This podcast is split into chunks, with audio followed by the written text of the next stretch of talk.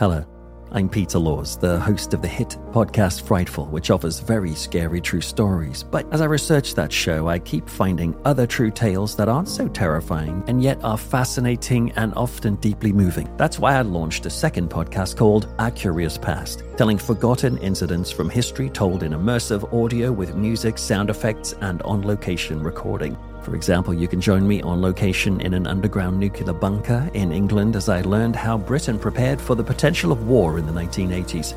I loved recording on location in Transylvania to uncover the history of this beautiful and spooky land beyond the forest, and I was particularly touched by the big response to my episode on the Nazi massacre of Oradour-sur-Glane, an entire French village that was invaded by the Nazis in 1944.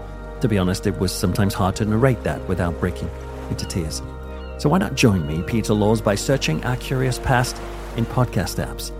Because, you know, sometimes it's the unique moments from another person's yesterday that helps us understand ourselves today.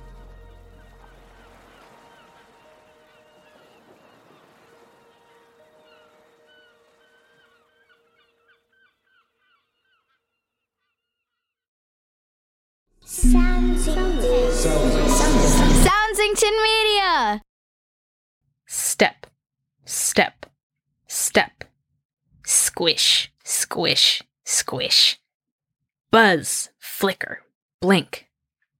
You are walking in the corridor of an office building. You can see low ceilings, fluorescent lights, and the most grating yellow wallpaper. Somehow both too dull and too busy at the same time. The carpet mashes beneath your sneakers, damp and mildewy. The hallway stretches before you, shrinking to a point in the distance. It could end there, or it could be endless. Step, step, step. You pass through rooms and rooms of cubicles, every offshoot leading to another hallway, leading to another room. Again and again. Step, step, step. You are walking faster now. Minutes go by, and then hours. Or at least you think it's been hours. Your phone stopped working. All of this looks the same. But you have to be getting somewhere, right? Your heart rate quickens as the thought occurs to you. What if this is all the same? What if you're not making any progress? What if you never get out? I'm Elise Parisian, and today we're going to explore that terrifying feeling of getting lost, and one phenomenon that captures this feeling best, the backrooms, on this episode of Unspookable.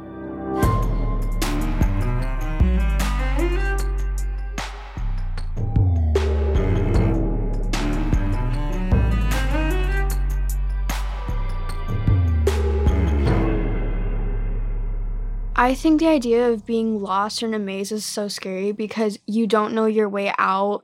You don't know when you'll get out. You don't know how long you've been in there. You don't know how you're going to survive because you have nothing with you, probably in this case. And you really don't know anything.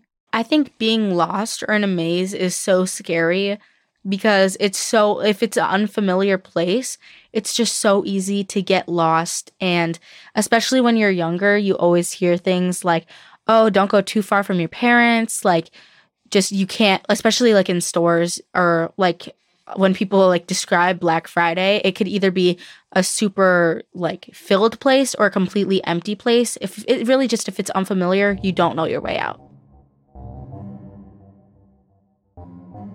Have you ever had a moment where you're walking somewhere? Maybe even somewhere familiar like a street or a park or a building you know. But then you look up and go, wait, where am I? Maybe you are looking at your screen or talking to someone. Or maybe you kind of straggled behind everyone you were with. And then all of a sudden, it's like your brain catches up to your feet and you're confused. It's like you are in a different space in your head. And then when you actually connect with real space, you have to reorient. In this split second, it's almost like you're lost. Even if it only takes a moment to reorient yourself, Being lost can be a gut-wrenching feeling. As soon as we are born, our brains begin to try and make sense of space. Have you ever seen a very little baby reaching out their arms and legs, kicking and waving? The sensations that we take for granted, the feeling of our body parts in space, and how they work together. Those are sensations babies are just getting to know. Their brains are testing out what having a physical body is like. As the brain continues to develop, some of our understanding of the world as a physical space becomes rooted in a part of the brain called the hippocampus, deep in the central, lower part of the brain, towards the brainstem. Neuroscientists believe that this part contains groups of neurons called place cells, which anchor to different landmarks and make cognitive maps, or ways for us to remember different places and not get lost. Think of a place you know very well. Can you imagine lots of details of it? Now zoom out a little bit. Is that place on a street or a road? What if you zoom out a little more? As you are recalling these details, individual neurons are going off that are helping you remember and see them, just as they would if you were walking near this place and trying to get to it. But what about when you end up somewhere your brain doesn't have a map for, where there are no landmarks, or even worse, where all the landmarks are endlessly the same? Perhaps it's that sameness that leads humans to be so afraid of getting lost in the woods in particular. Picture tall, thick trees stretching out in all directions. Would you know your way through them? Many a fairy tale and fable reveal what happens just off the beaten path, past the route that we know and into the dense, dark woods. Think of Hansel and Gretel, who found a witch's house deep in the forest. Enticing the children with candy, she lured them in to try and eat them. Or Little Red Riding Hood, who dawdles on the way to her grandmother's cottage and speaks to a stranger against her mother's wishes. That stranger is a wolf who almost eats Little Red until a woodcutter comes along and saves her. In Western cultures, on lands where people live near or among big forests, these stories are common warnings. The woods are dark and full of terrors.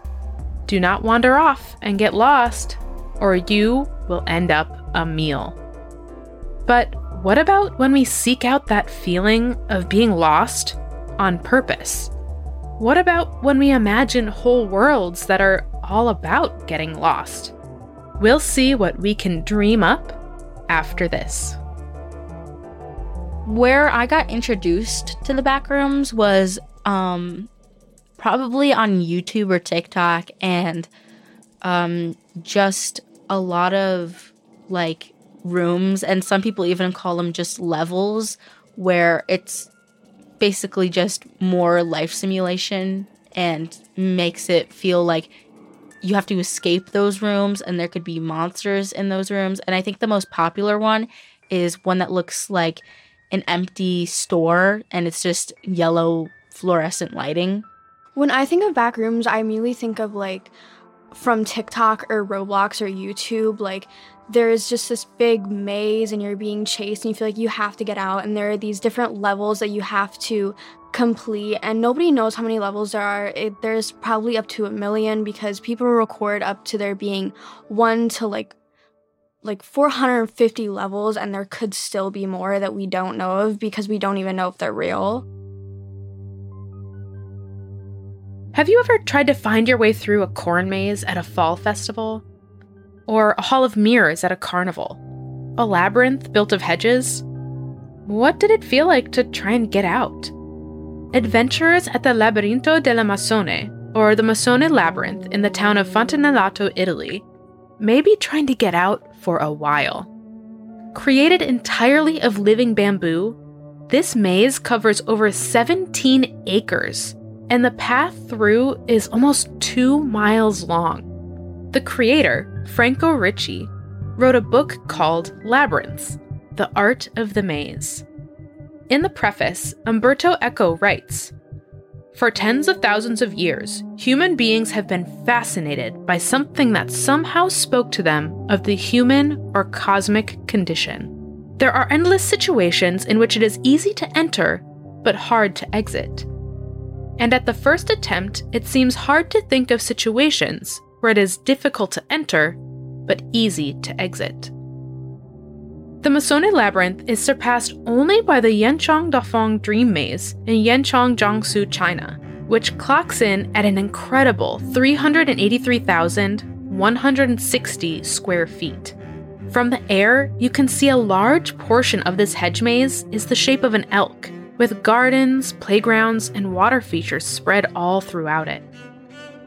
Funnily enough, though we often use the words labyrinth and maze interchangeably, the two are actually slightly different.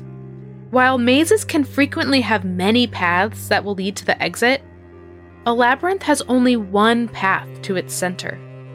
Puzzle enthusiasts refer to this difference as multicursal, or many paths, versus unicursal, or one path. The word labyrinth comes from a Greek myth. The architect Daedalus built the structure for King Minos to trap the monster, the Minotaur. It was said that even Daedalus could not have found his way out after he built it. Many were sent into the depths of the labyrinth to be eaten by the monster, half bull, half human, until the hero Theseus slays him. It's clear that for many of us, something about being lost in a maze can be an exciting type of scary. Otherwise, why would we keep building them? But for some, it leaves the realm of exciting and enters the world of terrifying. When the fear of getting lost becomes overwhelming, it's referred to as mazeophobia. Just like a fear of heights or spiders, mazeophobia can short-circuit the human brain and lead to a fight, flight, or freeze response. Our nervous systems can become flooded in unfamiliar surroundings. The brain kicks into survival mode, and sometimes we can make rash decisions. As many adults will probably tell you, the best thing to do when you're lost is to stay where you are and ask for help if there are people passing by. If you are alone in nature, stay put. You are statistically more likely to be found, because moving could mean that you are just missing people who are looking for you. But so often, humans don't do that. Kenneth Hill, a psychologist at St. Mary's University in Halifax, Canada, who studies how lost people behave, lives in Nova Scotia. The land is 80% forest and is known as the lost person capital of North America. In studying 800-plus search and rescue reports, he found only 2 examples in which the lost person had stayed put. He found that most lost people were stationary when they were found, only because they were too tired to move anymore. This compulsion to move when we are lost, to keep going, is our flight response. In prehistoric times, sitting around a place you didn't know would make you vulnerable to being eaten by predators. So our brains tell us to keep going, even though logically we should stay still. Research have also found that without any recognizable spatial cues, we tend to walk in circles and spirals. Our brains are incapable of leading us in a straight line when we have no landmarks to anchor us. When we can find a landmark, or at least convince ourselves to remain in one place, it becomes much more likely that we will be found. After all, in many places, even wilderness, there's only so much ground to cover. But that leads us to places far more eerie than the woods, or any wilderness, really. Places in virtual space. The known world, or physical planes of existence, have their limits. But in digital space, well, it really is possible to get lost forever. And this is what brings us to the backrooms when we return. Have you ever wished that you had a direct line to your pediatrician to ask all the questions that constantly crop up while parenting? We sure have. That's why we launched the Bites of Health podcast. Every morning, we'll answer a commonly asked pediatric question in 5 minutes or less. You can tune in while you're making your second cup of coffee or from the school drop-off line. So be sure to tune in to Bites of Health, streaming now. The way I describe the Backrooms is there are many different levels, but one of the most popular ones, like Blythe said, is where it's a giant kind of office empty store with the walls are yellow, there's carpet, it's empty, there's yellow fluorescent lights, and you're being chased by this giant stick figure, and you have to get out as fast as possible without, I guess, being killed. I really don't know, but I know that there's multiple levels and we don't know what all of them look like. But I've heard, especially on TikTok in the past, 2 years, people saying, oh, I went to the back rooms. I went behind, a Spirit Halloween or, a temporary store, and I went into the back rooms, and I was there for 3 hours when, in reality, it was only 30 minutes. So, basically, just a dream. I think the back rooms are so popular because since there are, real pictures of places that people say are the back rooms.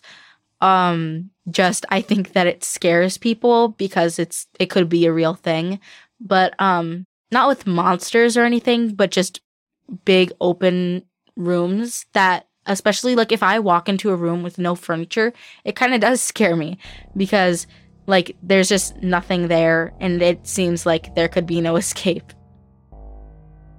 On May 12th, 2019, an image was discovered in a thread.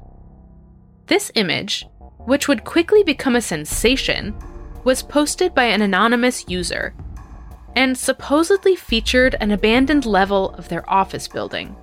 The image was discovered in a liminal spaces thread, a popular aesthetic in certain corners of the internet. Liminal spaces are in-between spaces that carry with them potential, often for adventure, but also peril and scares.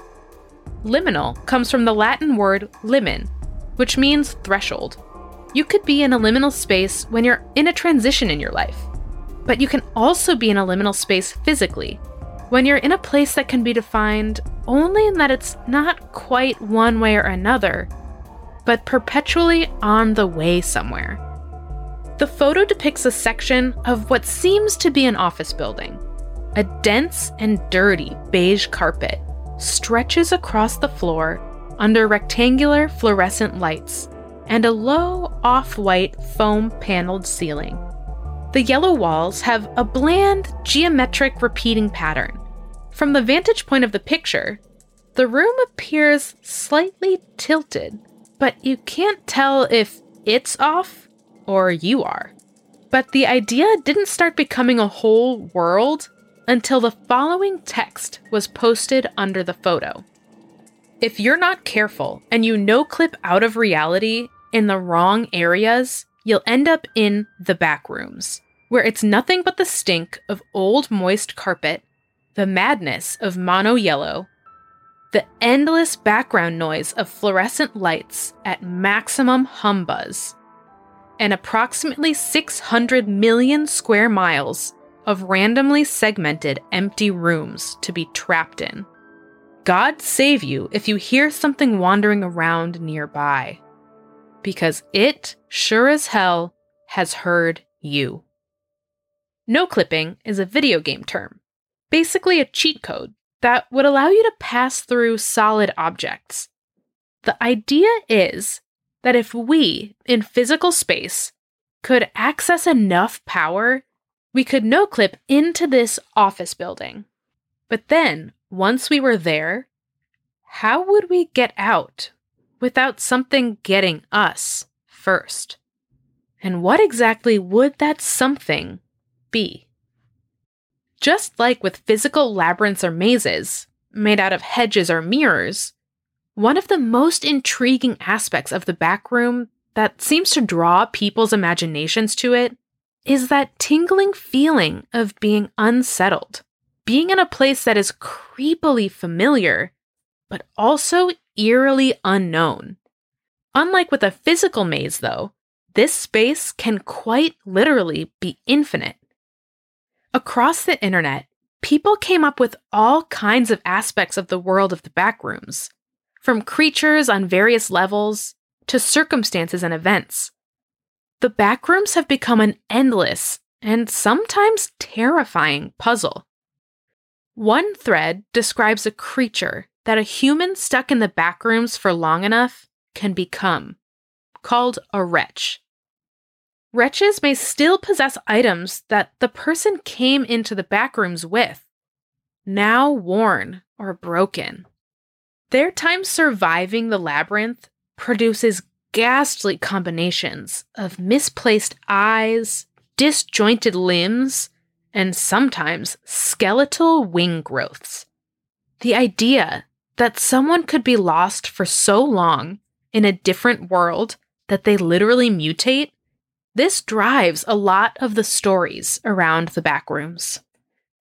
Like with any game or alternate reality, the Backrooms are the most fun when you buy into them completely, when you suspend your disbelief and really follow the threads of the world building around you.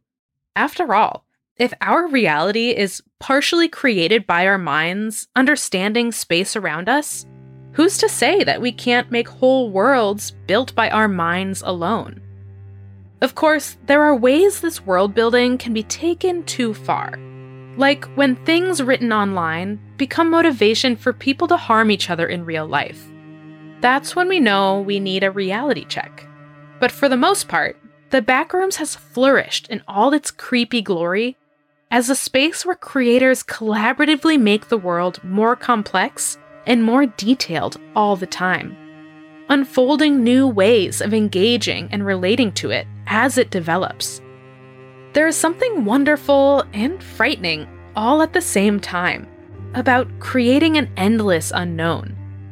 We talk a lot on Unspookable about how human brains are wired to fear the unknown, to try to create certainty. But that's why digital and virtual spaces like this, that are co-created to test our limits, provide so many thrills. We are both making and discovering them at the same time. Even when we find the end of a physical maze in this reality, we can always create the next level of the Backrooms in that reality. We can forever renew our terror at the unknown. So, what do you think you would find wandering the Backrooms? The beauty of this world is you could find something perfectly cute and innocent. You could come around the corner and see, in the flickering yellow light, a little kitten looking just as lost as you are. At least, it looks like a kitten. If you can just get a little closer and find out.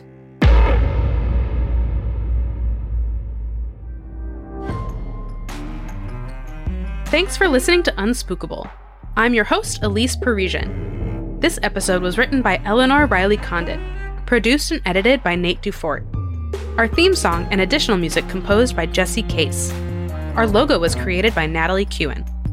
Special thanks this week to Blythe and Bella. If you enjoy the show, make sure to tell your friends. You can leave us a rating and review in your podcast player of choice, or share an episode on social media. Speaking of social media, you can find Unspookable on Twitter and Instagram. Follow us for a peek behind the scenes and for updates on the show. Unspookable is a production of Soundsington Media, committed to making quality programming for young audiences and the young at heart. For more information on our shows and the people behind them, go to www.soundsingtonmedia.com.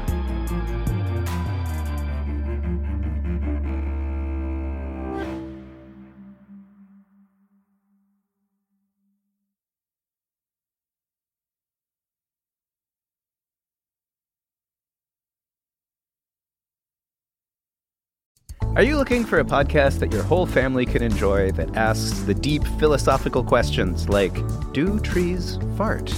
If you are, then you'll love Tumble, a science podcast for kids. I'm Lindsay. And I'm Marshall. Join us as we explore stories of science discovery, from butts to animals, dinosaurs, astronomy, and everything in between. You'll love these stories, and you'll learn something new. Find and follow Tumble Science Podcast for Kids wherever you get your podcasts or at sciencepodcastforkids.com.